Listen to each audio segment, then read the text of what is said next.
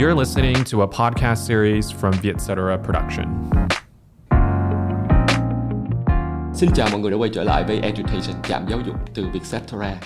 Đây là một cái trạm mà Hùng và các bạn có thể có cơ hội được gặp gỡ với những cá nhân uh, rất là đam mê, rất là tâm huyết với giáo dục.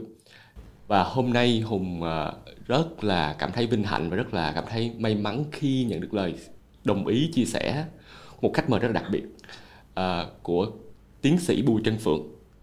Em xin chào cô Phượng. Chào Hùng và các bạn. Hùng tin rằng uh, những người một quan đến giáo dục thì đều sẽ biết về tiến sĩ Bùi Trân Phượng. Nhưng mà để uh, cung cấp thông tin đầy đủ cho mọi người thì Hùng xin phép được uh, chia sẻ một chút xíu thông tin về background của cô. À, tiến sĩ Bùi Trân Phượng là một nhà khoa học và quản lý giáo dục Việt Nam nằm trong top 50 người phụ nữ ảnh hưởng nhất Việt Nam. Được bình chọn bởi Fox trong 2 năm liền liên tiếp 2016 và 2017. Suốt từ năm 1975 cho tới nay, cô vẫn luôn cần mẫn suy tư với những hoạt động và cống hiến của mình cho nền giáo dục nước nhà, cũng như nền văn hóa trên thế giới, nhằm để tạo ra được môi trường giáo dục tốt nhất cho những thế hệ tiếp theo. Và cô cũng từng là hiệu trưởng của trường Đại học Hoa Sen, một trong những trường đại học khá là nổi bật của Việt Nam trong ờ, 10 năm gần đây. Thì đó là những thông tin rất là cơ bản về cô Phượng và thùng tin rằng buổi nói chuyện hôm nay sẽ là có rất nhiều chất liệu cho mọi người, cho những bậc phụ huynh cũng như những nhà hoạt động giáo dục để có thể có những cái góc nhìn đa chiều, những cái góc nhìn mới cũng như là góc nhìn chuyên sâu hơn trong buổi nói chuyện với cô. Rõ ràng mình thấy là trong một cái tương lai mà với có rất nhiều bất định phía trước, thật ra chúng chúng ta chẳng biết được là 10 năm, 20 năm nữa thế giới sẽ thay đổi như thế nào. Và liệu rằng những cái gì á mà chúng ta được học của ngày hôm qua á thì liệu rằng nó còn có tính ứng dụng cao, liệu rằng nó còn có hữu ích trong tương lai hay không? Thì rõ ràng là cái kỹ năng phải tự học và không ngừng học mới là rất là quan trọng. Và trong cái buổi hôm nay thì hùng sẽ có cơ hội trao đổi với cô phượng với tiến sĩ bùi trân phượng để về là thế nào là tự học. Và cái tự học thì nó nó quan trọng như thế nào ở những giai đoạn khác nhau giai đoạn từ 0 đến 6 tuổi giai đoạn từ 6 đến 10 tuổi. Và đặc biệt cái giai đoạn mà mình gọi là mình có sự tự do lớn hơn cái sự chủ chủ động lớn hơn trong giai đoạn 10 18 đến 22 à, ờ, cô ơi chắc là cho em bắt đầu với câu hỏi là mình hiểu như thế nào là tự học cô nhỉ? Ừ, mình hiểu như thế nào là tự học. Thực ra thì uh, cái đó là thách thức đối với tất cả những nhà giáo dục trên thế giới chứ không phải chỉ riêng Việt Nam. Thì lý do thì hùng đã nói rồi đó tức là tương lai bất định rồi đủ thứ tiến bộ của khoa học công nghệ. À, nhưng mà riêng Việt Nam thì uh, nó có hai cái uh, trở ngại lớn khác.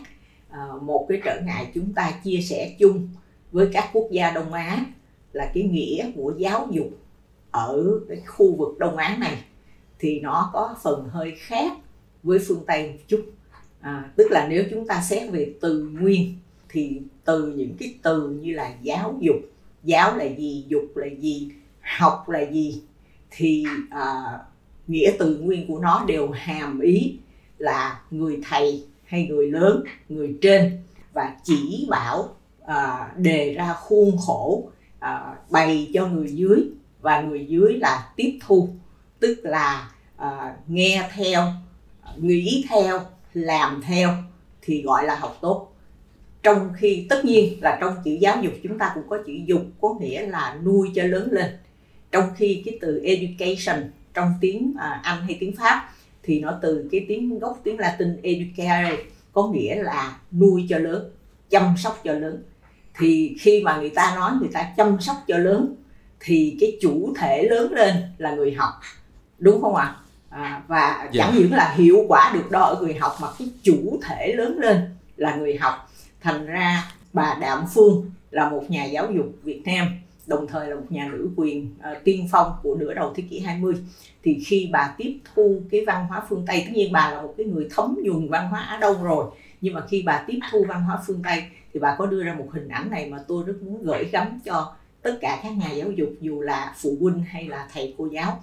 Thì à, bà nói rằng là bởi vì lúc đó bà là một trong những người tiếp thu rất sớm cái lý thuyết của bà Maria Montessori mà ngày nay có lẽ ai trong chúng ta cũng biết là một à, người làm việc trong ngành y khoa. Và từ cái ngành y khoa của mình đã có những cái phát hiện rất là à, à, sâu sắc và được à, ngành giáo dục trên toàn thế giới coi là quan trọng về cái tuổi đầu đời.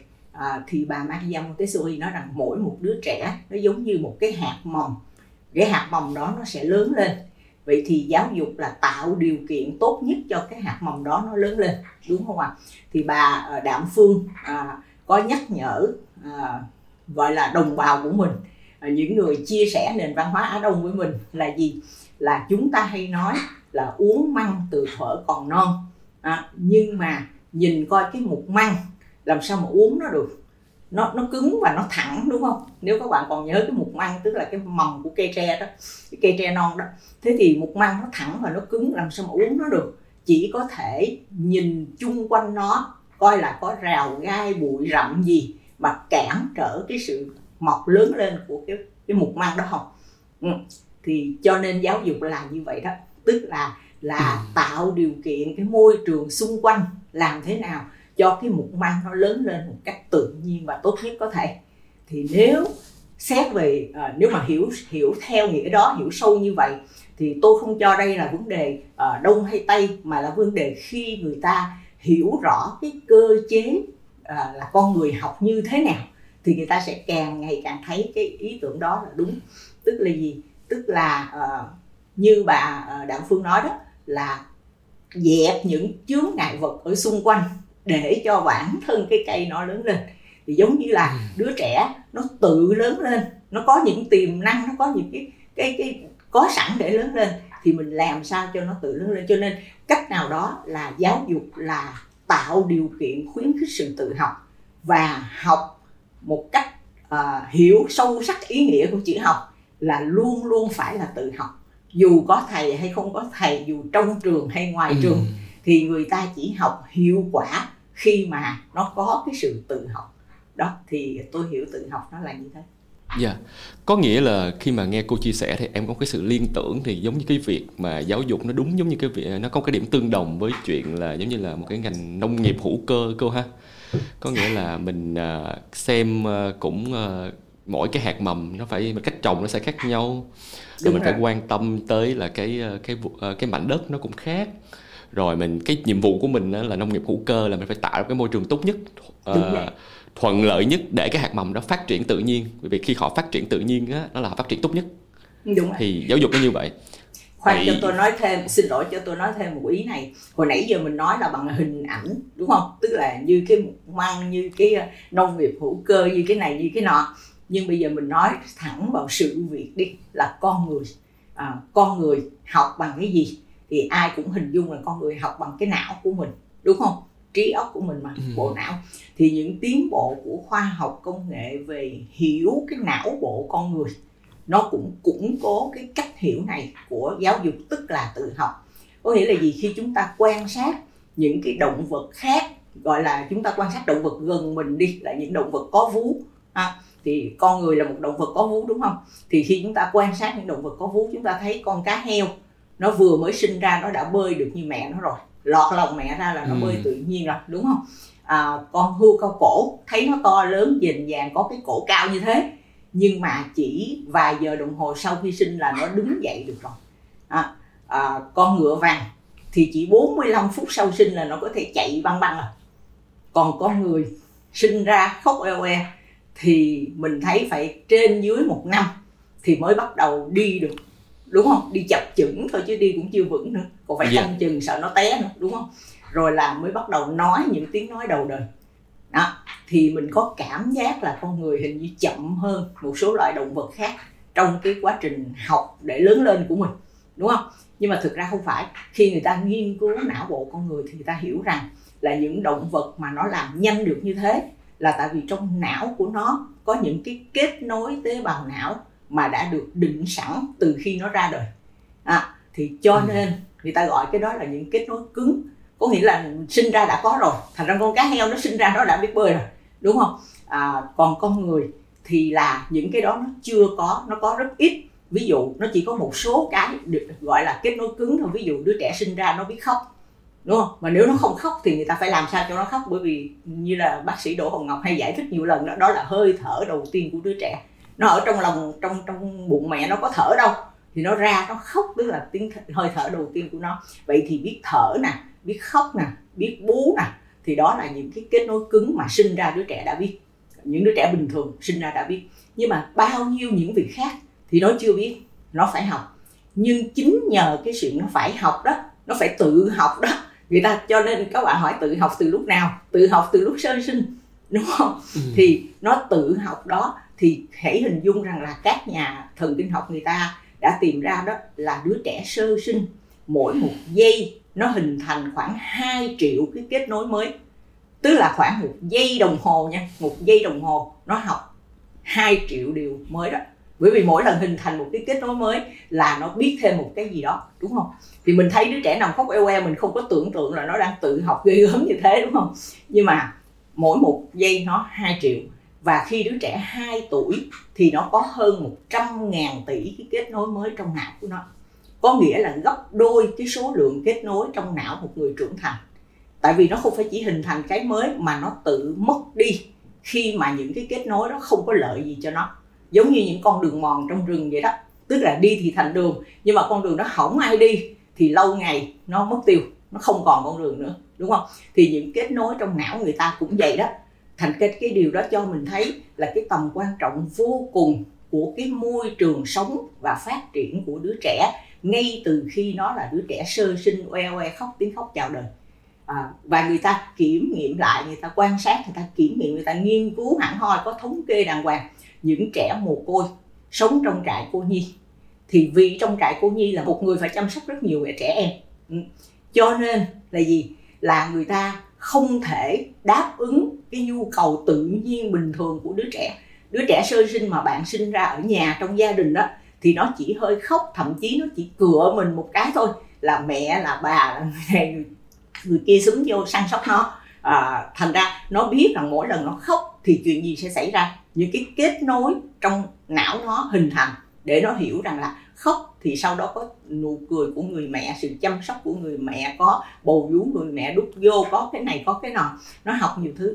Thì uh, còn trẻ trong cô nhi viện thì nó không được như thế. Cho nên các bạn nào mà có đi thăm các trại mồ côi đó thì sẽ thấy là các bạn đến thì trẻ nó rất là vô vập các bạn tức là nó không quen mà nó chỉ vào nó thích các bạn ôm ẩm, các bạn bồng bế nó rồi các bạn rời ra thì nó khóc không không không ngừng rồi tức là người ta gọi là nó, những cái biểu lộ đó trẻ bình thường nó cũng có, nhưng mà không ở cái mức mà mà nhiều vô độ như thế, nhiều quá như thế. Nó có sự rối nhiễu ở đó. Rồi nó có nhiều cái rối nhiễu khác, không giống như trẻ bình thường. Ngôn ngữ nó phát triển không giống như trẻ bình thường, rồi vân vân. Thì từ đó người ta hiểu ra là nếu cái môi trường để cho những kết nối tự nhiên đó mà không thuận lợi tức là chỉ có sơ đẳng là ăn à, ngủ mà không có yêu thương không có chăm sóc không có mời gọi. Bởi vậy cho nên người ta nuôi trẻ sơ sinh người ta nói chuyện với nó. Mặc dù mình mình tưởng là nó không hiểu nhưng mà nó hiểu đó. Thì đó là đồng thời nó ừ. học cái tiếng mẹ đẻ của nó khi người lớn nói chuyện với nó. Mà trẻ mà mình ít nói chuyện với nó thì nó sẽ chậm phát triển hơn. Đó thì tất cả ừ. những cái đó đều là quá trình tự học của trẻ ngay khi trẻ chưa có bước chân tới nhà trường nào hết cho nên người ta mới nói là yeah. Dạ. 6 năm đầu đời là cực kỳ quan trọng là vì như thế ừ. dạ yeah. em uh, khi mà nghe cô chia sẻ thì em em có thể hiểu là khi là khi trẻ đã sinh ra đã có rồi và cái mình cần tạo ra đúng định nghĩa giáo dục là tạo ra một cái môi trường á mà nó giúp cho trẻ ờ, cảm thấy uh, an toàn có nhiều cái kết nối hơn để trẻ hay tự học thì có vẻ là cái giáo dục của đông á của mình nó nó với cái cách hiểu của về giáo dục đông á giống như cô chia sẻ lúc nãy á thì là à là người trên chỉ bảo người dưới và đưa ra những cái khuôn khổ để người dưới phát triển. Thì có vẻ là nó đang làm cái cản trở cái quá trình tự học của đứa trẻ đúng không cô? À, gọi là con vào dạ mạ đi tu là vậy đó. Con ừ. vào dạ mạ đi tu tức là đã hình thành đứa con trong dạ mình tức là bắt đầu mang thai nó là người mẹ phải sửa bản thân mình. Tu ở đây là tu sửa bản thân mình nghĩa là ăn như thế nào nói như thế nào quan hệ với người khác không được nóng nảy giận dữ không được buồn rầu thất vọng để không có ảnh hưởng đến đứa trẻ trong trong bụng mình. À, hồi nãy tôi nói là Việt Nam có hai cái điều bất lợi đó. Cái thứ nhất là cái quan niệm mà mà mà giáo dục là đưa ra khuôn mẫu đó. Thì nó có cái mặt lợi như tôi vừa mới nói tức là đưa ra những khuôn mẫu tốt. Nếu người ta dạy cho trẻ ngay từ đầu là ăn phải như thế nào nói chuyện với người khác phải như thế nào thì lễ độ lịch sự hay là này kia gặp người khác phải chào hỏi này kia. Nếu người ta dạy cái khuôn khổ đó mà người ta dạy một cách vừa phải thì nó tốt chứ. Nhưng mà cái tiêu ừ. cực là ở chỗ gì? Ở chỗ là anh dạy cái một cách quá đáng. Quá đáng là tôi đụng đến cái cái khó thứ hai của Việt Nam là cái tôi gọi là hội chứng hậu chiến. À, tức là gì? Trong chiến tranh chúng ta đã trải qua một thời gian chiến tranh kéo dài thì trong chiến tranh cha mẹ con cái chia lìa gia đình không được sum họp ở gần nhau à, đi sơ tán rồi này kia kia nọ đủ thứ các điều khổ sở. Mà ngay cả ở gần thì cũng thiếu thốn trăm bề không có lo được cho con như mình mong muốn. Rồi bây giờ hòa bình rồi sau đó là phát triển thì mỗi nhà đều khá lên sống tốt hơn trước đây. Thì tự nhiên có cái hội chứng hậu chiến có nghĩa là chăm sóc cho con quá đáng. À, ừ. bù đắp mà phần nào là bù đắp những cái gì đã thiếu thốn trong thời gian qua. Hồi nhỏ mình không được hưởng thì bây giờ muốn con được hưởng, đúng không? Rồi cộng với cái nỗi lo âu là tương lai bất định, xã hội phát triển, cái sự cạnh tranh của thế giới ngày hôm nay, của xã hội ngày hôm nay khiến cho làm sao con mình liệu nó có cạnh tranh nổi không, có này không? Cho nên là cha mẹ bây giờ thì chăm chút con, bảo ban con, nói là úm con đó. Càng quá đáng hơn là là ờ, trước khi chiến tranh kết thúc nữa thì cả hai cái xu hướng đó xu hướng là áp đặt khuôn mẫu. À, áp đặt khuôn mẫu nó có cái hại này nè mà chúng ta chia sẻ chung với các nước Đông Á là áp đặt khuôn mẫu thì chỉ có thể là khuôn mẫu của quá khứ thôi. Cùng lắm cha mẹ hiện đại lắm á, thì khuôn mẫu của cha mẹ ngày hôm nay của những gì cha mẹ hiểu về xã hội ngày hôm nay. Nhưng mà khốn khổ thay là con mình nó nhỏ hơn mình ít nhất là 30 tuổi đúng không? Nó sẽ lớn lên trong một xã hội đang thay đổi cực nhanh thì do đó xã hội đó sẽ không còn là xã hội ngày hôm nay nữa chính mình trong một yeah. Dạ. đời người 15 năm 20 năm trở lại đây chính mình có chứng kiến những sự thay đổi vô cùng lớn lao không à, cái smartphone cái internet cái này cái nọ cách đây 20 năm nó có không vậy thì con chúng ta cháu chúng ta nó sẽ lớn lên trong một xã hội còn khác biệt hơn nữa mà nếu nó chỉ có biết khuôn mẫu cũ và khư khư giữ khuôn mẫu cũ mà không có sáng tạo ra được cái gì mới không thích ứng được với cái mới thì chúng ta thực sự có đang chuẩn bị con chúng ta cho tương lai không? Đó thì có một cái video clip trên mạng à, về giáo dục đó của thế giới nha chứ không phải nói riêng về ngành giáo dục Việt Nam đâu. Người ta chỉ cho mình thấy là cái xe ô tô cách đây 20 năm nó như thế nào à, cái điện thoại cách đây trăm năm nó như thế nào bây giờ nó như thế nào còn cái lớp học hình như cách đây trăm năm nó như thế nào thì bây giờ nó cũng y như thế. Thì người ta đặt lên câu hỏi đó và câu hỏi đó dưới dạng một phiên tòa mà bị cáo là ngành giáo dục. Người ta gọi đó là cái tội ác. Không phải chỉ là sai lầm đâu mà là tội ác của ngành giáo dục. Là dạy cho quá khứ chứ không có chuẩn bị cho tương lai. Ừ. thì đó là cái cản trở hai cái cản trở lớn mà người làm giáo dục ở Việt Nam luôn luôn phải ý thức à, là để mà mình mình cưỡng lại cái cái xu thế đó.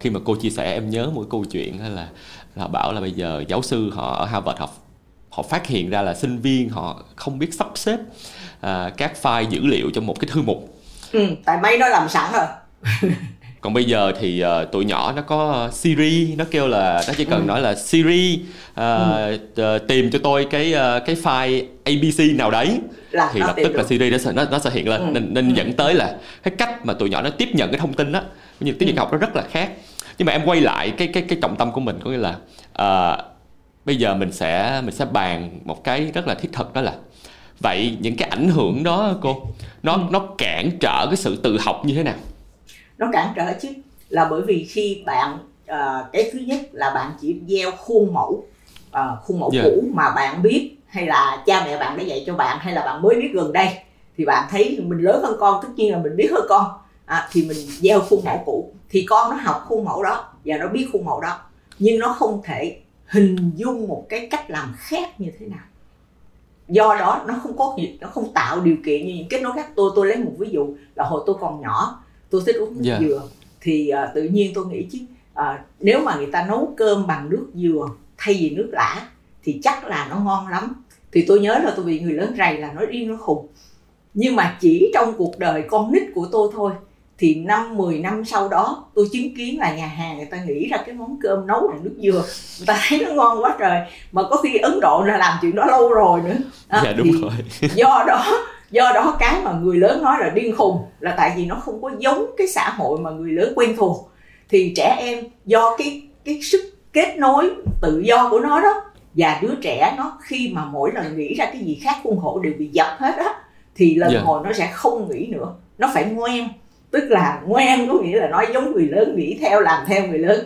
Thì nó mất đi nó thui chột đi cái khả năng nghĩ khác làm khác của nó. Mà xã hội yeah. ngày hôm nay là xã hội cần chúng ta biết nghĩ khác làm khác. Chúng ta nhìn yeah. khi mà robot nó biết nhiều đến như vậy rồi khi mà robot nó chơi cờ vây nó thắng được kỳ thủ cờ vây lừng danh của thế giới thì có nghĩa là nếu con người mà không hơn được robot thì con người sẽ sẽ làm gì đây để mà sống? Đó cho nên là xã hội bây giờ cần trẻ cần người con người ta của thế hệ hôm nay và ngày mai biết nghĩ khác làm khác à, nghĩ ra cái ừ. mới thì chúng ta làm thui chột cái khả năng đó nếu chúng ta cứ áp đặt khuôn mẫu cũ nếu yeah. Dạ. chúng ta chăm lo cho trẻ quá nhiều thì trẻ không biết tự chăm lo thì lấy đâu mà tự suy nghĩ nữa dạ yeah. cô anh đúc kết cái thứ nhất là bởi vì uh, nó ảnh hưởng một cái sự cản trở một á là khi đưa ra những khuôn mẫu thì mình thứ nhất là sẽ giới hạn trẻ trong cái khuôn mẫu đó Đúng thứ rồi. hai nữa là cái cách là của người lớn là mình hay uh, áp đặt uh, đứa nhỏ cái này là đúng uh, cái kia là sai thì dẫn tới cái chuyện ừ. là nó sẽ cản trở cái sự cái suy nghĩ cá nhân và cũng như là những cái suy nghĩ uh, thử nghiệm của một đứa trẻ Đúng và rồi. khả năng khả năng sáng tạo của đứa trẻ thứ ba nữa là mình quá là bảo bọc đứa trẻ nên dẫn tới là đứa trẻ nó mất đi cái tính tự lập Đúng rồi. và nó mất đi cái tính chủ động và cũng như là khi có vấn đề xảy ra thì nó nó nó cũng không biết ứng biến.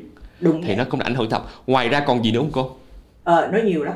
Khi mà người ta đã không có tự học chưa bao giờ được quyền tự chọn lựa trong đời mình tự chọn cái áo mình mặc chọn chọn cái màu mình thích chọn món đồ chơi mình mua. Thậm chí bây giờ những cha mẹ mà chăm con muốn con đọc sách chọn luôn sách cho con luôn. Thì thì thì đến khi mà cha mẹ không chọn nữa và đến một lúc nào đó cha mẹ đâu còn biết chọn sách cho con nữa. Con nó vào tuổi uh, dậy thì thì lúc đó cha mẹ có chọn sách cho con nữa không? Mà có chọn đi nữa nó có nghe lời nữa không? Nó đâu có nghe nữa. Cho nên lúc đó nó sẽ chọn tùm lum tà la bởi vì nó chưa có được học chọn lựa từ khi nó còn nhỏ. Yeah. mà thực ra Yeah. cái khả năng chọn lựa đó nó có tự nhiên tiềm mẫn trong đứa trẻ tôi lấy ví dụ là tôi có chứng kiến đứa trẻ trong nhà tôi đó là nó mới có 6 tháng tuổi thôi. Tức là nó bắt đầu ăn dặm thôi bắt đầu là ngoài ngoài bú thì nó thêm ăn dặm thôi. Thì à, nhà cho nó hai cái món ăn hai cái bột ăn dặm hai vị khác nhau một vị vani một vị gì đó. À, mà trẻ mới có 6 tháng thì cũng không có nhiều chọn lựa đâu chỉ có hai vị thôi. Nhưng mà một vị thì đứa bé nó ăn vồ vặt nó thích thú nó khoái chí nó rõ tỏ ra rất là ngon lành đối với nó. Nhưng mà cái vị kia thì nó nhất định không ăn. Tức là nó phun phèo phèo rồi nó khóc rồi nó ói rồi nó đủ trò hết á. Thì có hai cái cách ứng xử của người lớn. Cách ứng xử thứ nhất á, là cho rằng mình biết hơn con cháu. Nó mới có 6 tháng mà. Mình biết hơn nó mình thấy cái này ngon. À, mình ăn mình thấy ngon mà mình thấy cái, cái hàng nhãn hiệu mình tin dùng thấy ngon. Và mình thấy là nó phải biết ăn đa dạng chứ cho nên là mình ép. Thì cái đó lần hồi đứa trẻ nó sẽ không chọn nữa nó sẽ thụ động ăn cái gì mà người ta đưa nó ăn.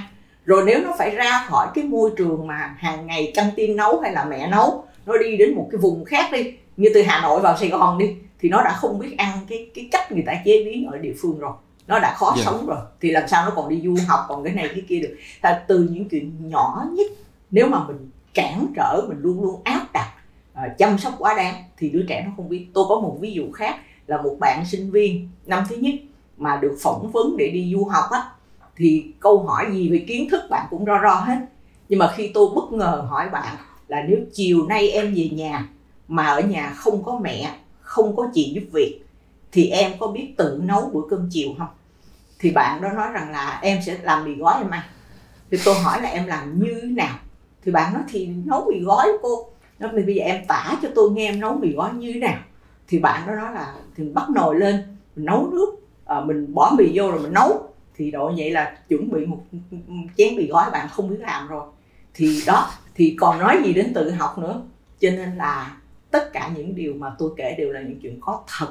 À, chứng tỏ rằng là cái sự mà bao bọc con quá đáng của cha mẹ Việt Nam đó là một cái điều phải rất là cảnh báo. Như vậy thì tự học đâu được nữa. Dạ đúng. Ờ, em nghĩ là mình sẽ quay đến một cái phần rất là quan trọng đó là giai đoạn mà phát triển rất quan trọng của trẻ đó là từ 0 đến 6 tuổi á. Có nghĩa thật ra em nghĩ là vấn đề của người lớn mình đó là mình cứ nghĩ là mình thông minh hơn một đứa trẻ thật ra chưa chắc mình thông minh hơn một đứa trẻ. Cái cái mình có là mình có nhiều thông tin hơn một đứa trẻ thôi.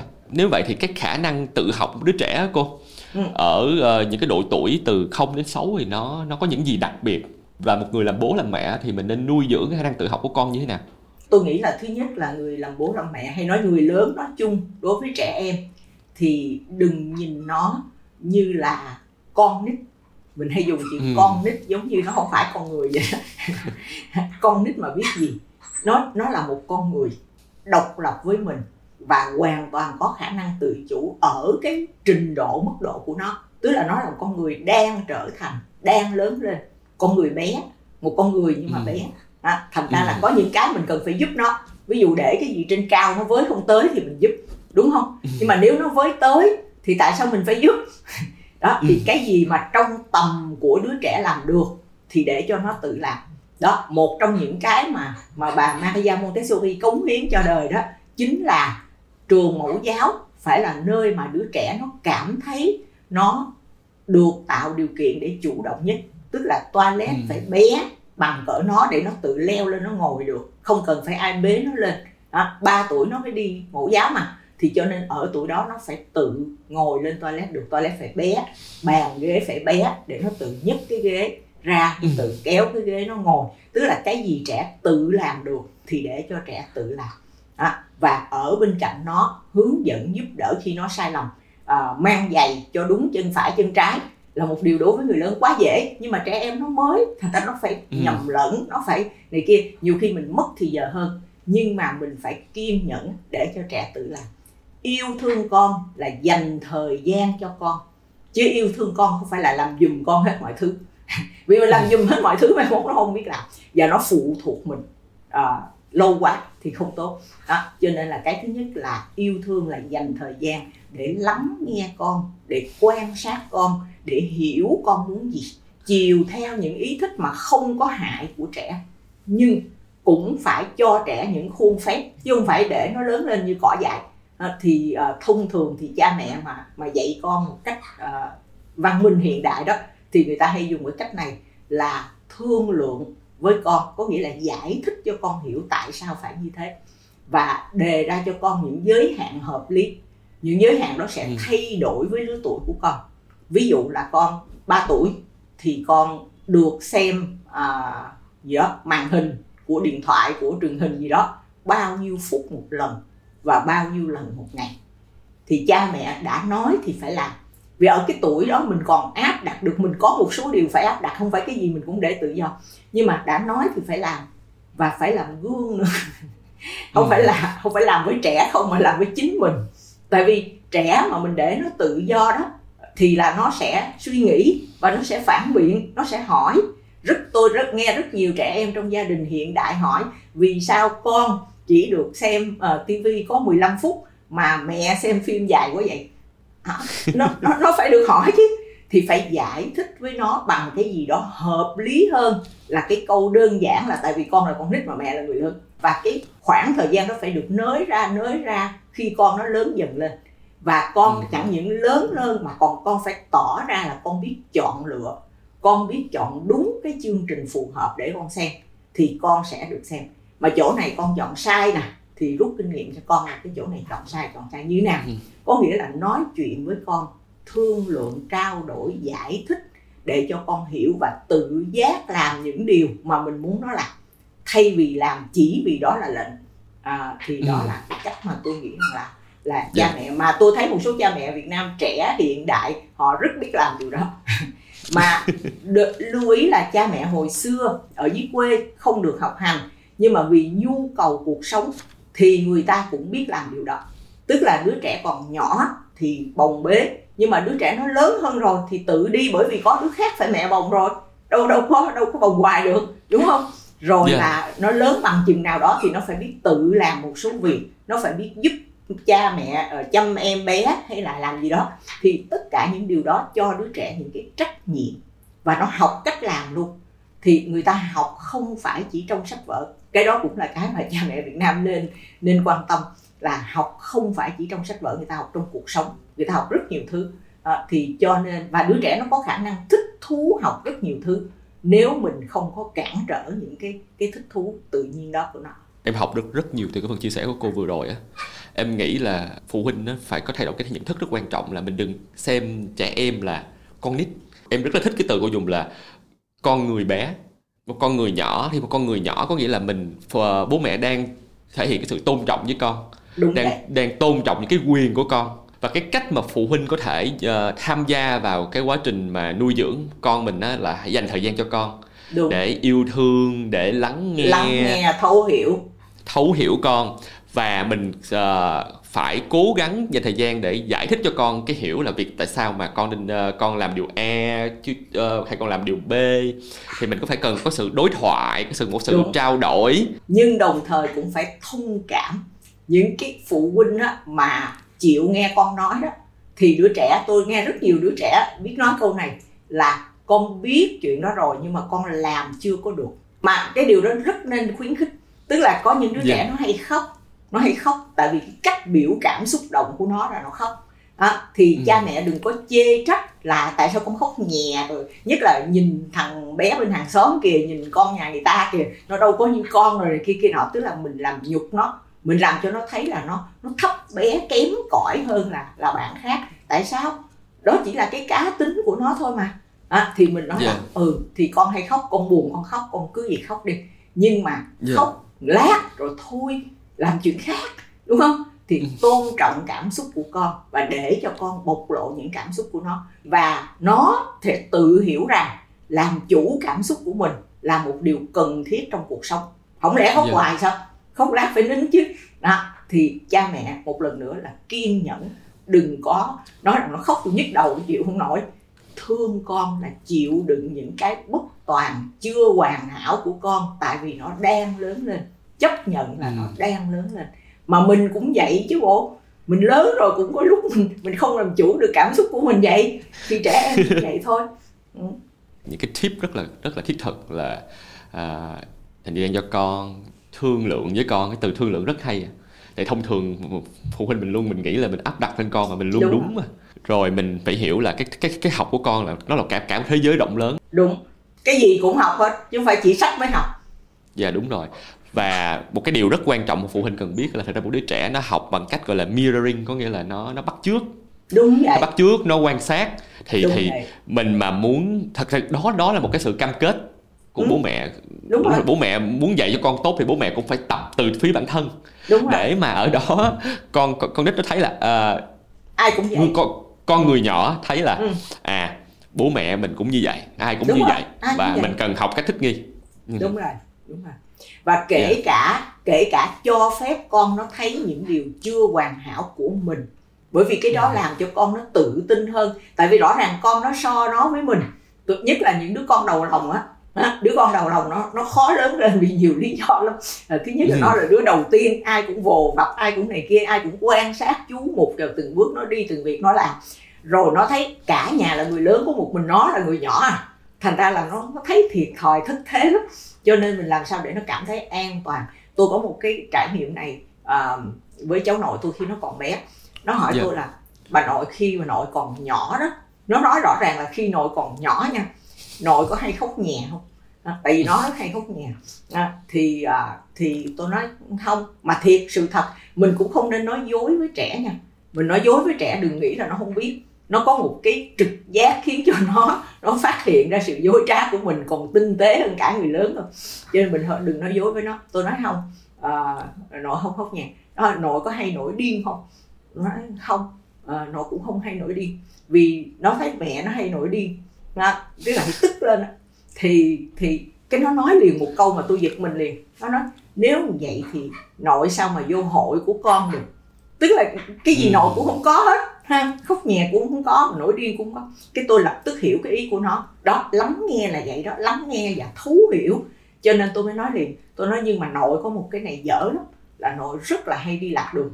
Nội mà ra ừ. khỏi nhà cái là nội không biết phải quẹo tay trái hay quẹo tay mặt nội rất hay đi lạc đường cái nó nói à vậy hả? À, rồi thôi tôi tưởng là nó quên ờ, không ai không còn ai nhớ. hội, à, không. xem xét cho nội vô hội đúng không cô? Đó rồi, rồi nó cảm thấy yên tâm rồi. Có thể nội cũng có cái gì đó trật có cái gì đó dở. Nhưng mà cái bất ngờ đối với tôi và cả nhà là nhiều tháng sau đó cả nhà đi chơi ngoài biển thì là ra khỏi khách sạn thì quẹo qua tay trái chẳng hạn là tới cái bãi tắm. Chút xíu à đi bộ mấy bước à. Tới chừng đi về thì là phải quẹo trở lại tay mặt chứ nhưng mà đúng là tôi nhầm. Mà tôi thật sự là khi tôi nói với nó là tôi hay nhầm là tôi định hướng rất dở là tôi nói thật. À, cho nên nó thấy ngay trong cuộc đời á, là tôi quay trở về cái thay vì tôi quẹo qua hướng này tôi quẹo qua hướng kia. Cái nó kêu liền nó nói nội nội phải đi hướng này. Con biết mà con biết nội sẽ nhầm cho nên con phải canh chừng nội à tức là bình thường thì người lớn bảo vệ trẻ nhưng mà đôi khi trẻ cũng bảo vệ được người lớn. Trẻ nó thấy nó ngang hàng nó thấy nó bộc lộ yêu thương bằng cách bảo vệ người lớn thì nó thấy nó nó, nó đó nó cảm giác tự tin cảm giác thấy mình lớn thấy mình ngang hàng là ở chỗ đó. Chứ không phải nói năng hỗn láo là ngang hàng. Đó là người lớn hay đối xử với trẻ bằng cách mình lớn mình chăm sóc nó mình bảo vệ nó. Thì lâu lâu cũng cho nó chăm sóc mình nó bảo vệ mình. Nó cảm thấy như thế rất là là yên tâm vào một cái cách bày tỏ yêu thương. Đó thì cái đó cũng phải học vậy. Cũng phải học yêu thương người khác và bày tỏ yêu thương người khác một cách nó đúng đắn đúng không thì có rất nhiều thứ mà trẻ có thể tự học được miễn là cha mẹ lắng nghe thấu hiểu thông cảm yêu thương và nhất nhất là tôn trọng cái mà cha yeah. mẹ dạ. rất hay quên là tôn trọng mình sẽ đi qua một cái câu hỏi khó một cái phần khó ừ.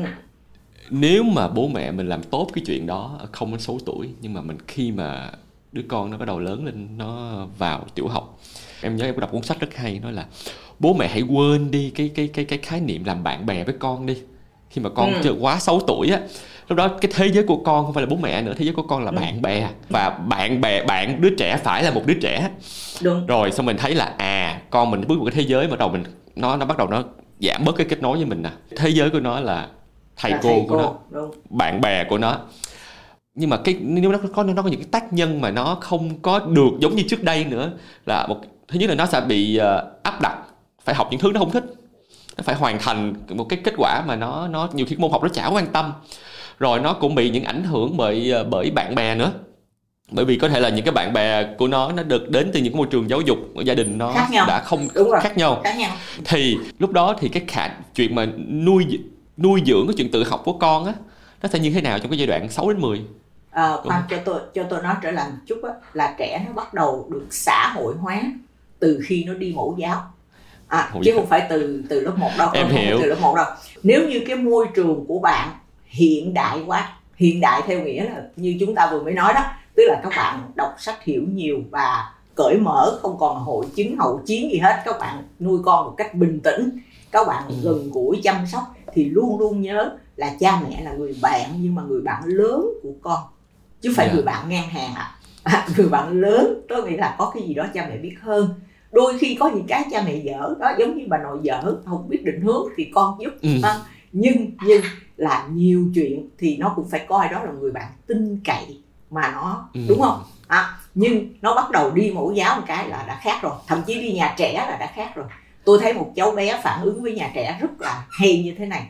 À, may là nó đi một cái nhà trẻ gọi là nhà trẻ Montessori cho nên là cô ừ. giáo cũng đã nghiên cứu phương pháp giáo dục Montessori. Thì cô giáo đã phản ứng rất tốt cho nên đứa trẻ nó nó đến ngày đầu tiên nó đến nó nói cô ơi con muốn cô bế con.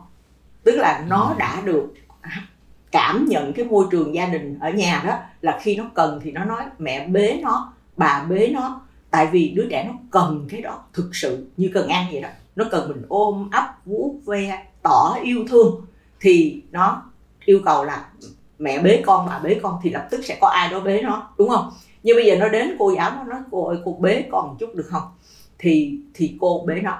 Tức là nó đã được giáo dục tốt là khi mình muốn cái gì thì mình nói cái mình muốn ra.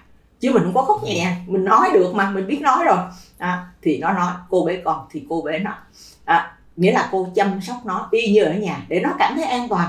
À, nhưng mà ngày hôm sau ngày thứ hai thôi nó đến trường cái nó cũng nói y vậy cô bế con. Cái cô nói không hôm nay cô không bế con nữa vì hôm nay có bạn mới đến cô phải bế bạn. Còn con quen ừ. rồi con đi chơi đi con chơi đồ chơi này. À, có đồ chơi đó con thích chơi gì ra chơi đi. Thì nó nó nó bình luận một câu cô không bế con thì thôi thôi chứ sao giờ? Thì, thì đó là cái xã hội hóa đầu tiên của đứa trẻ. Ha? ở nhà không bao giờ bị từ chối cái đó. Nhưng mà bây giờ cô với con thì thôi.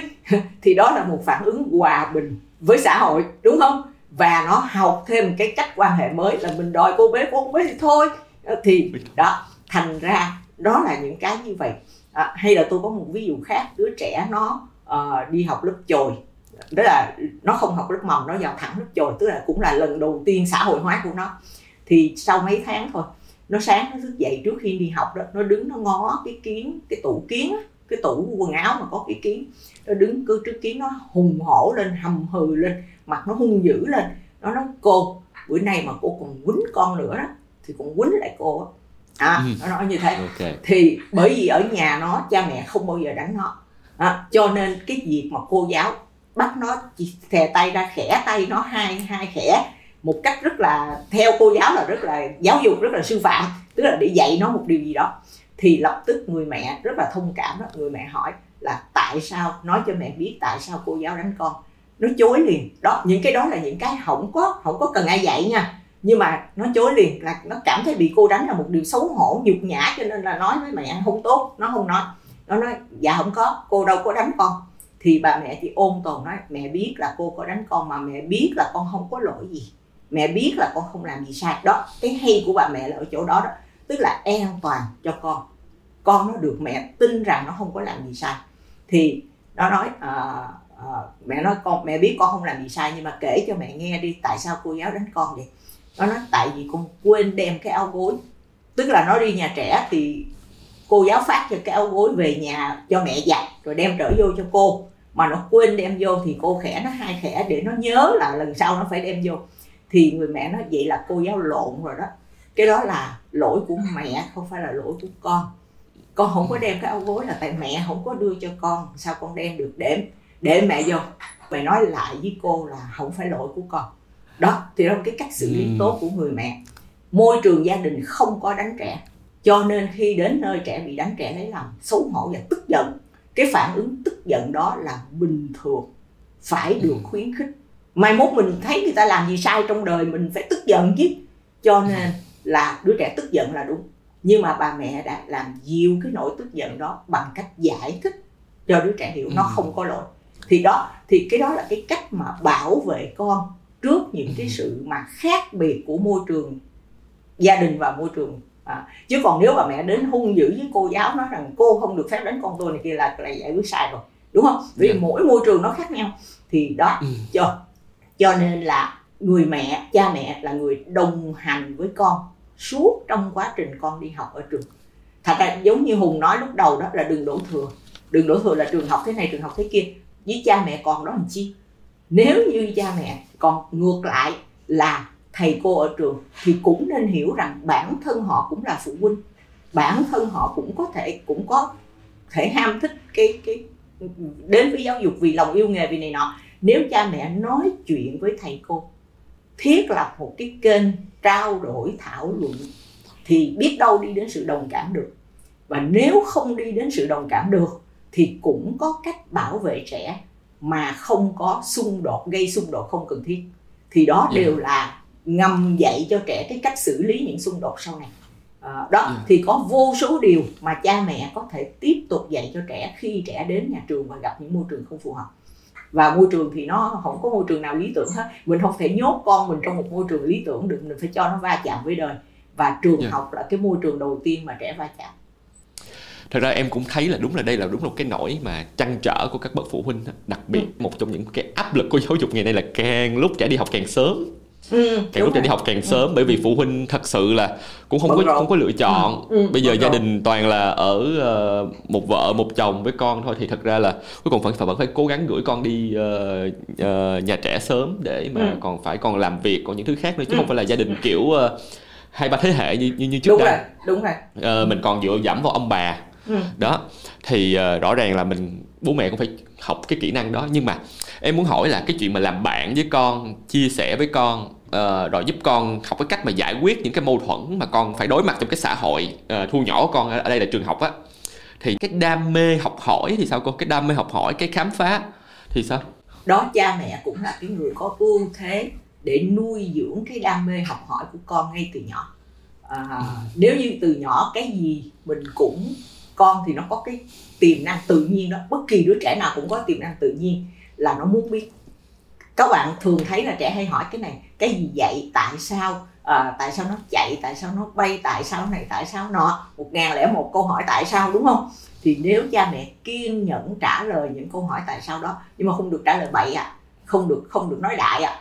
Tức là cái nào mình biết thì nói cái nào mình không biết thì nói cái này mẹ không biết ba không biết để bà hỏi hay là để bà tra từ điển. Tôi thấy những ông bố rất là uh, giỏi chuyện đó. Tức là để mình tra từ điển nha con.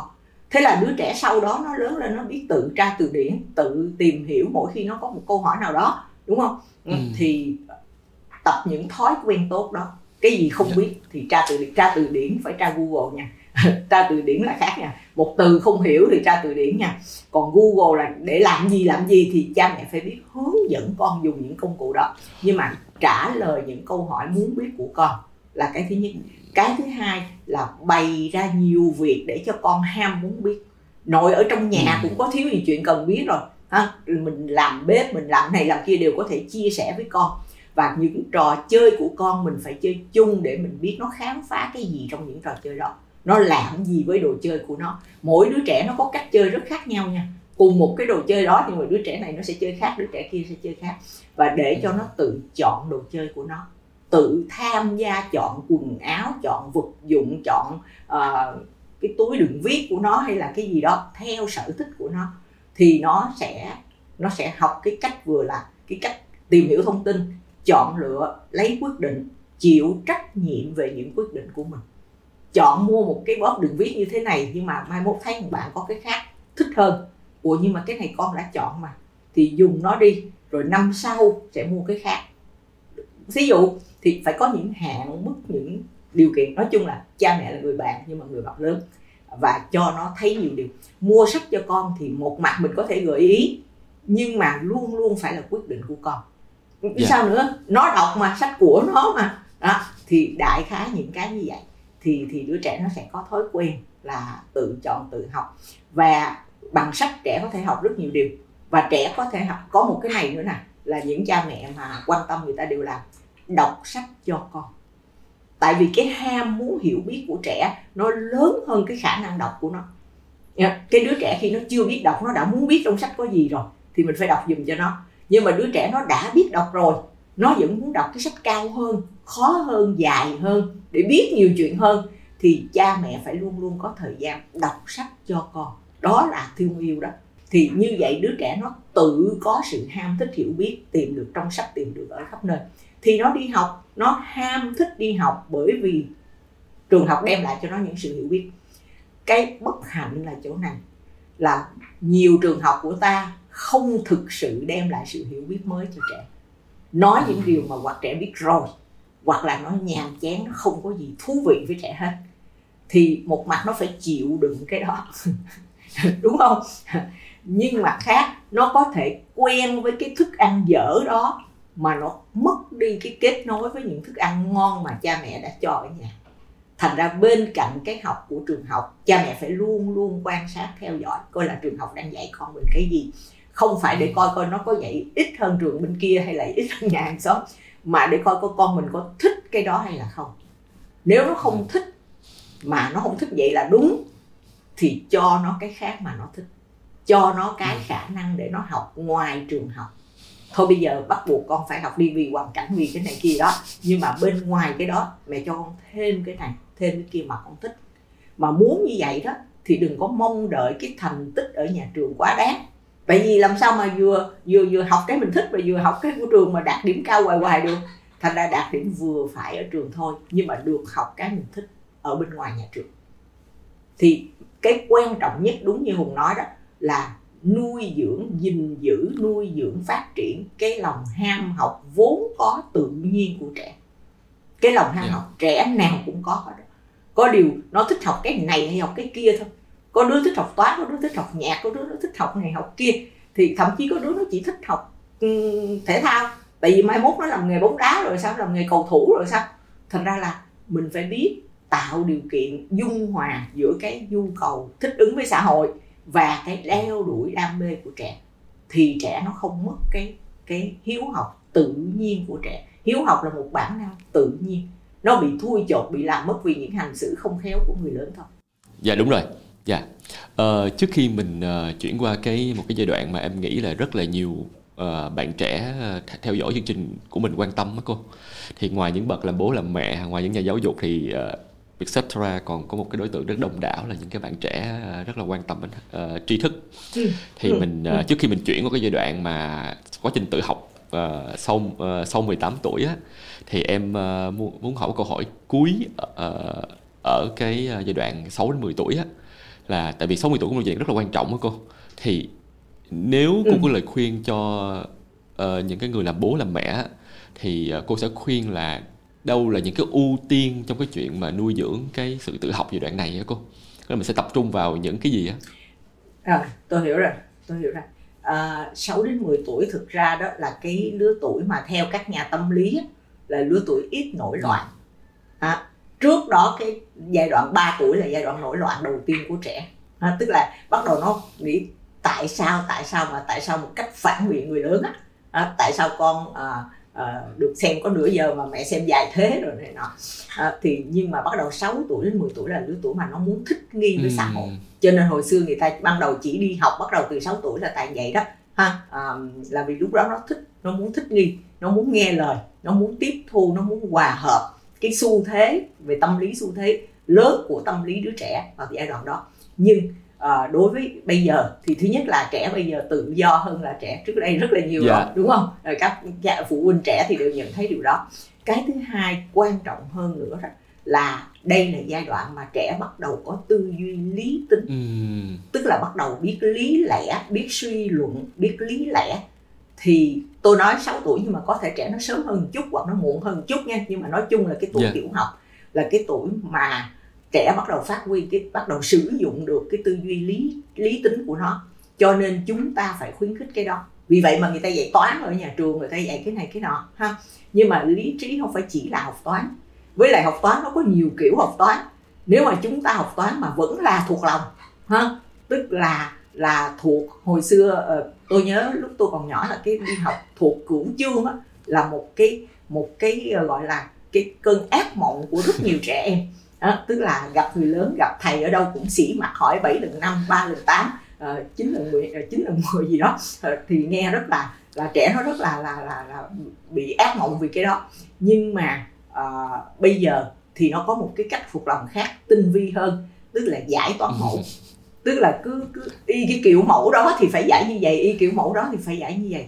Thì chính là triệt tiêu cái tư duy lý luận của trẻ cái khả năng sử dụng lý trí của trẻ mà đó giai đoạn 60 tuổi là giai đoạn mà trẻ bắt đầu có tư duy bắt đầu phát triển tư duy lý tính của nó. Cho nên đó là lúc mà phải bàn luận với trẻ tranh luận với trẻ cho trẻ hỏi những câu hỏi tại sao và phân biệt đúng sai phải quấy này kia là bằng tranh luận thảo luận chứ không phải bằng áp đặt. Thì tôi nghĩ cái đó là rất quan trọng. Và uh, cái thứ hai nữa là là giai đoạn đó là giai đoạn mà trẻ nên biết rộng.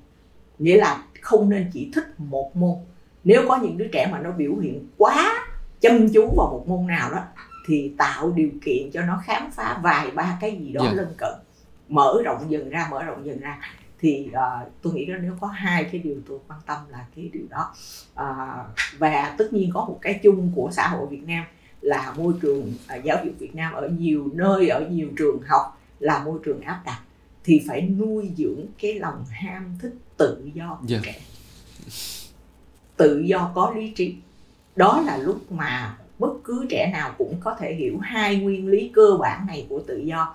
Tức là tự do là mình muốn làm gì thì mình làm đúng rồi ha. Nhưng mà thứ nhất nó không được vi phạm sự tự do của người khác. Nói cái đó thì nó dễ hiểu cho trẻ và nó cảm thấy không bị áp đặt vì con được tự do uh, chơi được tự do la hét nếu con muốn. Nhưng mà trong giờ nghỉ trưa thì người khác người ta cần nghỉ trưa con không la hét. Bởi vì nó vi phạm sự tự do nghỉ trưa Dạ. của người khác. Ví dụ như thế. Thì trẻ dễ hiểu. Cái thứ hai là nó vi phạm an toàn của chính con và của người khác. Bây giờ có covid thì ai cũng hiểu là đeo khẩu trang là bảo vệ mình và bảo vệ người khác đúng không? Thì đó thì cái đó thì không có không có nên đòi tự do ở những chỗ như vậy.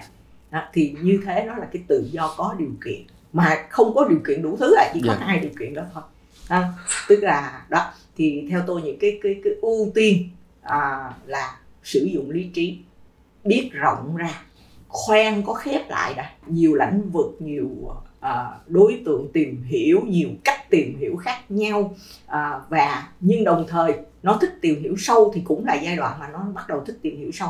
À, đứa trẻ nó mê khủng long nó mê ô tô nó mê à, thực vật à, rồi cái cây lớn lên như thế nào hoa lá mọc như thế nào này kia đó thì thì đó là giai đoạn mà nó nên có nhiều cái lĩnh vực mà nó thích thú nó rộng ra một chút và nuôi dưỡng lòng yêu tự do nhưng chịu trách nhiệm về những quyết định tự do Dạ. của mình và tự do đó bị giới hạn bởi cái gì Dạ rồi, em em em em em cảm ơn cô. Em nghĩ đó là những cái những cái cốt lõi rất là thiết thực. Ờ, tự nhiên ờ, khi mà cô chia sẻ về thì em ờ, quyết định là đổi lại cái cái cái flow một chút. Em sẽ không hỏi tiếp tới uh, sau 18 mà em muốn quay lại hỏi cô là một câu hỏi rất cá nhân thôi là hồi xưa đi học của cô cô thích ngồi ở đâu? Cô thích ngồi ở đầu bàn hay là cô thích ngồi ở cuối lớp? Hay cô thích ngồi ở ờ, kế bên cửa sổ để nhìn ra sân trường giống như em á? Hồi xem đi học á thì nếu mà em có được á, em được sắp á em em em, em có sự lựa chọn em sẽ thích rất là thích ngồi bên ô cửa sổ bởi vì ờ, em cảm giác là cái tâm hồn em nó hướng ở ngoài kia không không không không hướng trong lớp học. Có nghĩa là em em chỉ khao khát ờ, ờ, đến cái giờ ờ, đi chơi rồi ờ, gặp bạn rồi vui thôi. Ờ, đó. Ừ thực ra thì à, thứ nhất là hồi tôi còn nhỏ tôi không có được chọn chỗ ngồi à, tiểu học hồi đó là học trò không có Ừ. chọn chỗ ngồi à, cái thứ hai á, là nếu đã là sở thích thì cái sở thích đó sẽ rất Ừ. riêng tư cho nên là đó thí dụ như hùng thích ngồi gần cửa sổ rồi ai đó sẽ thích ngồi gần thầy ai đó sẽ thích ngồi xa thầy rồi này kia thì tôi nhớ là cái mà sung sướng của tôi ở khi mà đi bắt đầu đi học trung học á là tại vì trung học nhất là tôi học trường trung học pháp nữa thì người ta không có chỉ định chỗ ngồi. Ừ, cho nên là tôi nhớ là cái tôi sướng nhất khi tôi bắt đầu đi học trung học là được chọn chỗ ngồi. Và hễ tôi được chọn tôi sẽ chọn ngồi cuối lớp. Tại sao cô? Có thể một phần là tại vì hồi tiểu học tôi hay bị bắt ngồi bằng đầu tại tôi nhỏ con. Hơn bạn bè khác. Thì khi mình bị bắt ngồi bằng đầu lâu quá rồi thì sau đó mình sẽ thích ngồi bằng xa. À, và cái thứ hai nữa là hồi đó thời đó lúc tôi bắt đầu đi học tiểu học ơ bắt đầu đi học trung học nghĩa là cỡ 10 11 tuổi đó thì tôi cực kỳ nhút nhát nhút nhát một cách bệnh Ừ. hoạn. Nói bây giờ các bạn không tin đâu nhưng mà nó có thật. À, thì à, sau này tôi lớn lên rồi tôi mới phân tích tôi mới hiểu tại sao lúc đó tôi nhút nhát như vậy. À, nhưng mà nhút nhát đến bệnh hoạn nhút nhát một cách kỳ lạ bất thường á. Cho đến năm tôi hết lớp 12 cho đến khi tôi đi du học thì tôi mới lần lần thoát khỏi cái sự nhút nhát đó. Ừ.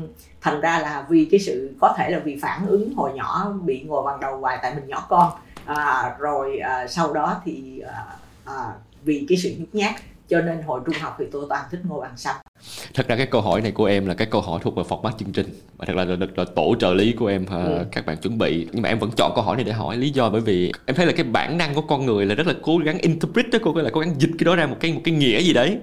Thì cũng sẽ có một số cái ờ, nghiên cứu nói rằng à bạn thích ngồi đầu bàn và thích ngồi cuối bàn thích ngồi ờ, cuối lớp hoặc bạn ngồi giữa lớp hoặc ngồi cửa sổ. Thì nó nó nói một tí xíu về cái tính cách của bạn. Em nghĩ á nó chỉ đúng một phần thôi.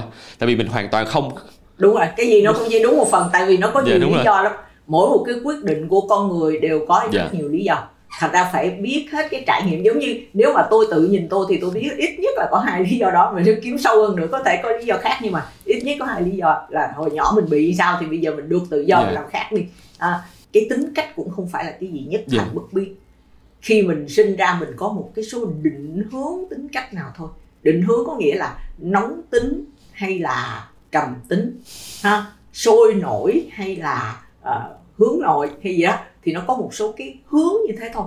Rồi nó sẽ trở thành cái gì là tùy cái trải nghiệm của mình. Giống như nãy mình nói đó là trong cái trải nghiệm nào đó thì mình sẽ kết nối kết nối cái gì đó và những cái kết nối đó nó được đáp ứng Ừ. thuận lợi thì nó tiếp tục vững chắc và nó sẽ giữ lại và nó không bị mất đi. Khi người ta trưởng thành người ta mất đi phân nửa cái kết nối đã hình thành lúc nhỏ của mình bởi vì cái đó ít dùng, cái đó làm không hiệu quả, cho nên không dùng nữa rồi này nọ.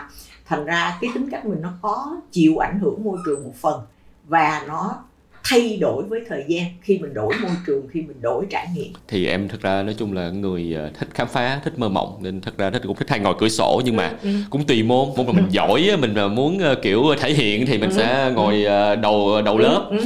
để mà thầy cô dễ gọi Ừ. còn môn nào mình tự ti mình sẽ ngồi cuối lớp kiểu mà thôi thầy cô né mình đi nó nó nó, rất là Đúng cá rồi. nhân nó rất là có yếu tố hoàn cảnh bối cảnh nữa Ừ. thật ra gần đây em em em sắp ờ, có cơ hội được ờ, làm giáo dục tiểu học giáo dục mầm non. Xong rồi em em có cơ hội được được được được thử nghiệm một cái mô hình giáo dục mà em nghĩ rằng là nó nó nó nó nó nó tốt. Dĩ nhiên là có thể em sai nhưng mà em nghĩ là tốt. Và em mới bắt đầu có một cái niềm tin là mình bắt đầu mình có thể có con mình có thể có con mình sẽ đi học một cái một con đường học vấn. Mình cảm thấy là mình phải yên tâm. Đó thì em muốn hỏi cô ừ. là vậy ờ, có bao giờ trong quá trình cái hành trình mà uh, làm giáo dục tại Việt Nam có bao giờ cô nản không? Có bao giờ cô cảm thấy uh, tiêu cực không? Và cô, cô có cảm thấy là cô uh, cô không còn muốn làm nữa không? Uh, nản thì có. Uh, mệt mỏi. Nói đúng hơn là mệt mỏi. Có những lúc mình thấy uh, cái việc mà để làm ra kết quả một cái kết quả tích cực nào đó đó nó tốn nhiều yeah. Dạ. công quá nó nó gian nan vất vả quá. Có một lần tôi có nói trong một diễn đàn nào đó uh, hẹp thôi. Tức là một số nhà báo bạn bè một số bạn bè. Nhưng trong đó chẳng may là có nhà báo ngồi trong đó. Cho nên bữa sau họ tung lên bài báo mà họ còn dịch tiếp nữa. Thì tôi có nói một câu thành thật như thế này. Là khi tôi đi ra nước ngoài ra những nước phương tây đó thì tôi biết là họ giàu. Nhưng mà tôi không có ham cái giàu của họ. Mà tôi biết là họ giàu hơn nước mình rất là nhiều. Tôi không có ham tôi biết là họ mạnh về khoa học hơn mình rất là nhiều. Họ có hàng mấy trăm năm phát triển khoa học mà mình không có. Nhưng mà tôi cũng không có thèm muốn cái đó. Cái mà tôi thèm muốn là cái quyền tự do để làm những điều bình thường mà có hiệu quả tốt. Thì thì khi tôi nói câu đó thì chắc là tôi đang ở một tâm trạng mệt mỏi đó. À, nhưng mà không may là bạn nhà báo đó bạn tung lên giật tiết tờ báo này nọ đủ thứ. À, giật tiết bài báo này nọ đủ thứ. Thì tôi không có ý định à, thách thức dư luận một cái câu như vậy nhưng mà đó là một cảm nghĩ thành thật của tôi vào một giai đoạn nào đó trong một khoảnh khắc nào đó của cuộc đời. Là sau này nhìn lại thì tôi thấy chắc là đó là một lúc mệt mỏi. À, tại vì nói cho cùng thì xã hội nào cũng có những ràng buộc hết mà xã hội chúng ta hình như nó có quá nhiều ràng buộc. Cho nên mình cảm giác là chỉ để làm những điều bình thường tốt đẹp thì phải tốn nhiều công ạ. Vậy vậy cái động lực nào khiến cô kiên trì? Cũng là thứ nhất là vì tôi tin ở uh, con người con người nói chung.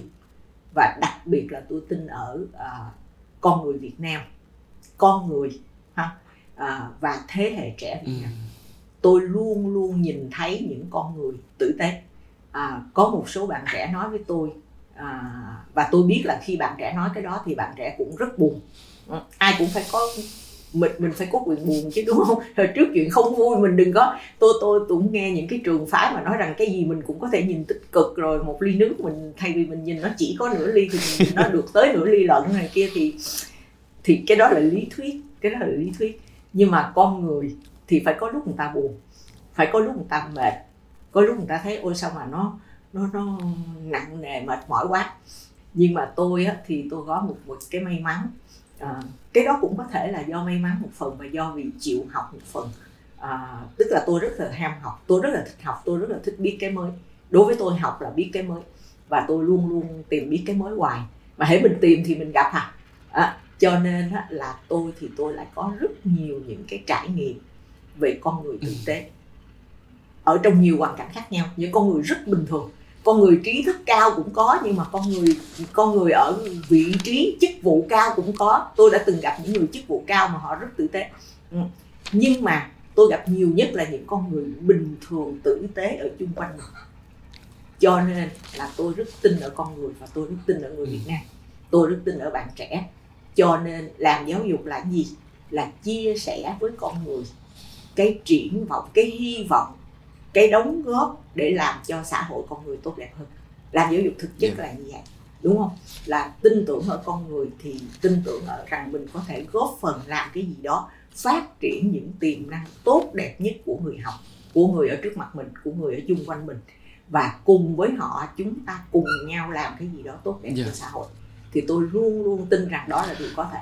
Và do đó mà tôi à, đối với giáo dục chỉ là những mệt mỏi thoáng qua chứ chưa bao giờ mà tôi uh, từ bỏ cái niềm tin rằng là làm giáo dục là làm điều tốt đẹp ở đời hết em em rất là cảm ơn uh, niềm tin và sự, sự chia sẻ của cô. Thật ra em cũng muốn nhân cái này để chia sẻ với những cái uh, bạn uh, các thính giả có thể theo dõi cái uh, cái podcast này á.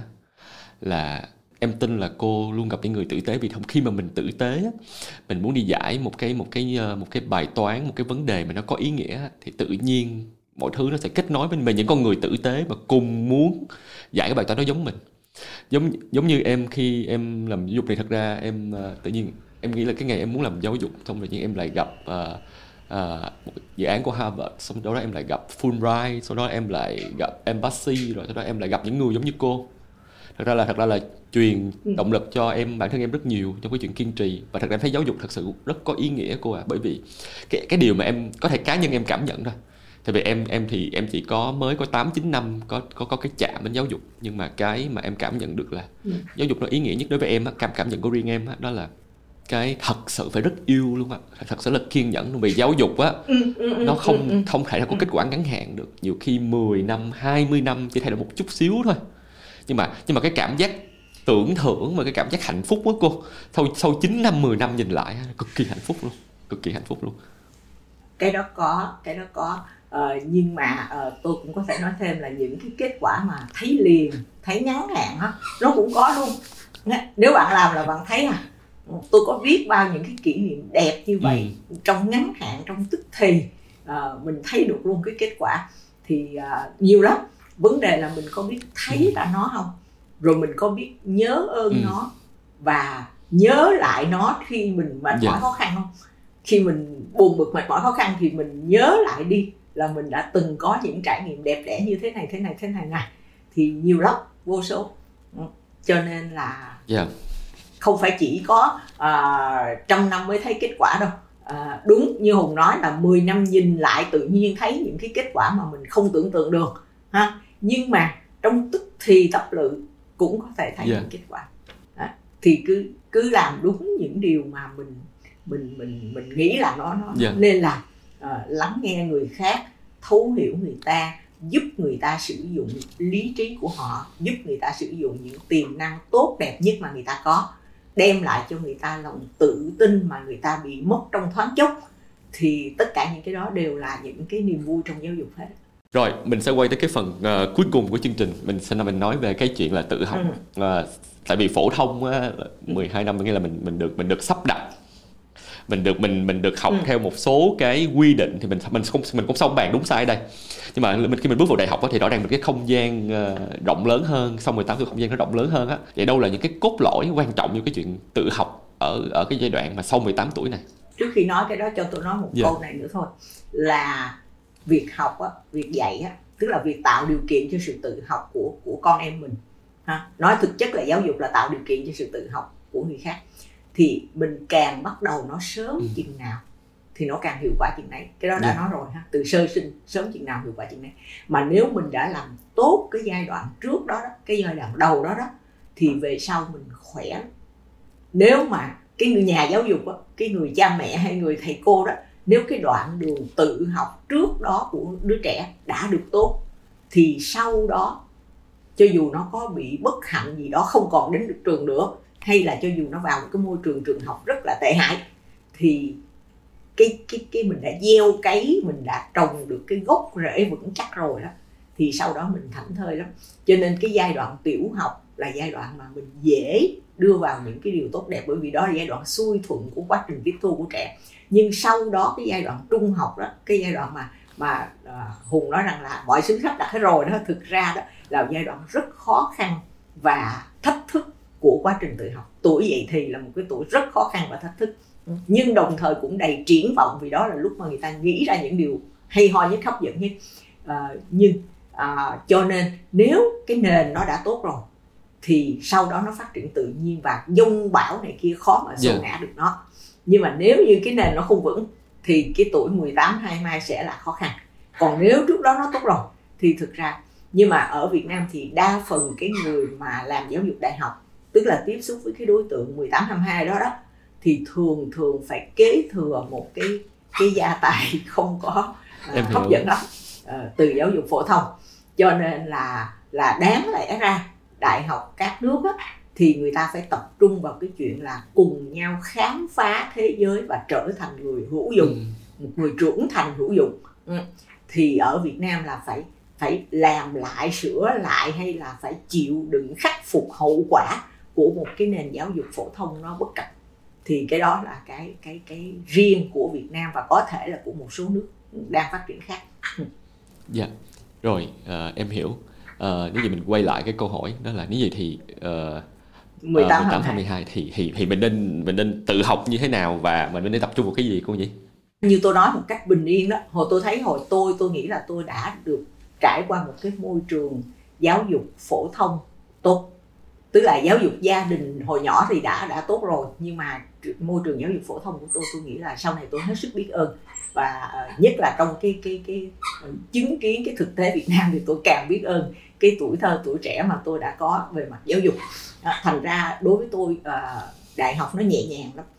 Bởi vì mọi thứ nó đã được đã được chuẩn bị tốt rồi thì mình vào đại học nó nhẹ nhàng lắm. Nó nó không có cái gì là là là là va vấp hết và mình phát hiện ra cái khác mình phát hiện ra khoa học. À, đại học là cái thời điểm mà người ta uh, làm quen với khoa học và trở thành nhà khoa học nếu như người ta muốn nếu như đó là cái sở thích của người ta. Thì uh, nhưng mà đối với Việt Nam á thì uh, thì cái thách thức rất lớn đó là làm sao để mình và nhưng nhưng đối với thách thức rất lớn đó đó là làm sao để để để để sửa lại để để để để khắc phục cái hậu quả của một nền giáo dục phổ thông bất cập thì cái đặt cược lớn nhất của tôi đó là cái đặt cược vào cái tuổi trưởng ừ. thành của người học cho nên khi mình làm giáo dục đại học thì cái điều tâm niệm sâu xa mà nó đã giúp tôi đứng vững được á là tôi tin rằng người học của tôi là những người học ừ. trưởng thành mặc dù trên những biểu hiện cư xử của họ đó thì họ còn rất nhiều biểu hiện chưa có đạt cái tuổi uh, cái, cái, cái tuổi trí tuệ của họ nó chưa có đạt cái tuổi 18 à, cái này không phải là nhận xét riêng của tôi đâu mà là nhận xét của rất nhiều giảng viên à, mà chúng tôi mời hồi đó chúng tôi mời từ nước ngoài à, kể từ những giáo sư những giảng viên có kinh nghiệm cho đến những bạn là là vừa mới tốt nghiệp cao học à, ở nước ngoài. Thì chúng tôi mời với tư cách là phụ giảng trợ giảng này kia đó thì các bạn đó nhất là các bạn đó mới lại càng nhận xét hơn là các giáo sư. Có khi các giáo sư người ta có kinh nghiệm rồi người ta biết cách yeah. xử lý rồi. Còn các bạn mà trẻ đó đó các bạn giảng viên trẻ đó đó thì người nước ngoài đó người phương tây đó thì các bạn hay nhận xét với tôi á, là sinh viên việt nam rất thông minh và hiếu học tức là rất chịu học. À, không có lười học không có uh, sức láo với thầy không có này kia nghĩa là không có những cái biểu hiện nổi loạn như là họ có thể gặp ở, ở phương tây. Nhưng họ nói là cái mà họ khó nhất á, là họ thấy là các bạn không có đạt cái độ trưởng thành mà đáng lẽ cái tuổi của các bạn phải đạt. Ừ. thì đó là cái hệ quả của của một nền giáo dục phổ thông bất cập đó. Thì tôi hiểu cái thách thức đó. À, cũng như có một số đồng nghiệp chia sẻ với tôi rằng là bây giờ chúng ta muốn làm chắc phải đi làm lại từ mầm non.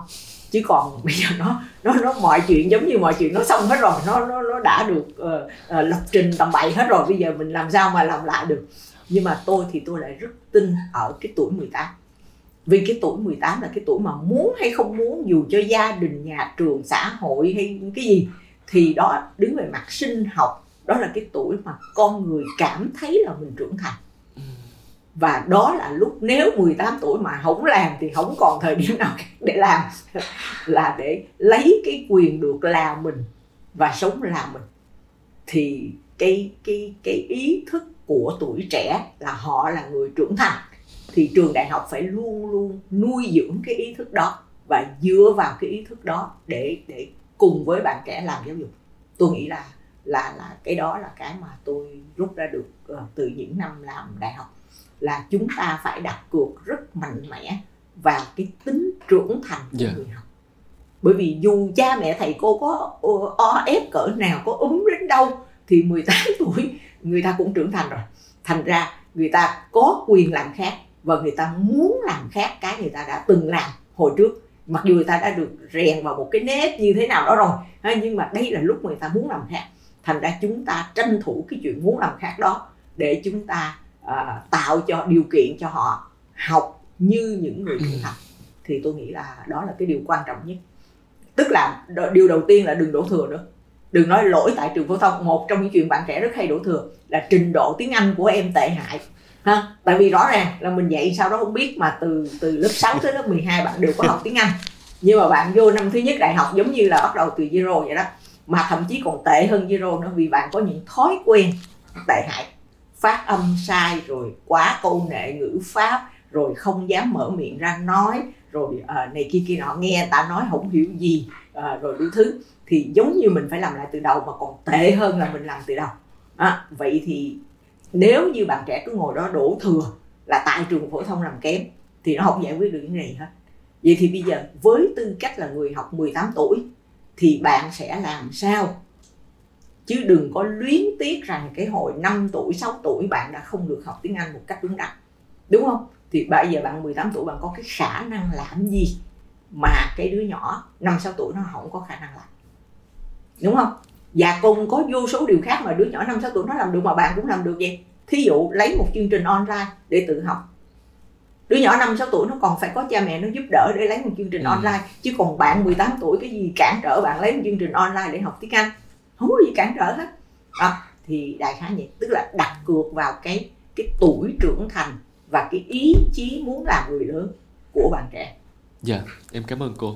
Em cảm ơn cô Ờ, uh, phần chia sẻ của cô mở ra rất là nhiều cái uh, nội dung thật ra em nghĩ là mình chắc chắc chắc mình nói cả ngày cũng cũng cũng chưa hết những nội dung này á sau buổi của cô thì sẽ là buổi của cô Tung Thị Ninh sẽ nói về cái từ gọi là navigation ừ. đó cô cái là một cái cái từ đó là cái ừ, mà em ừ. thấy là thật ra là một một đứa trẻ một cái người học tự học á họ thật ra họ cần phải có cái này nó giống như là một cái sự tiếp nối trên trên cái phần của cô ừ. em rất, rất em rất là cảm ơn cô ừ. để dành thời gian chia sẻ hôm nay em nghĩ là một cái thông điệp rất là quan trọng mà cô đã chia sẻ và nhắc đi nhắc lại với mọi người á là giáo dục thật sự là tạo điều kiện tốt nhất để cho người ta tự học cho sự tự, tự học, học và Đúng và vậy. cái sự tự học này nó nên bắt đầu càng sớm càng tốt và đặc biệt á bản thân sự tự học này nó đã nó đã nó nó nó đã sinh ra là một đứa trẻ đã có rồi.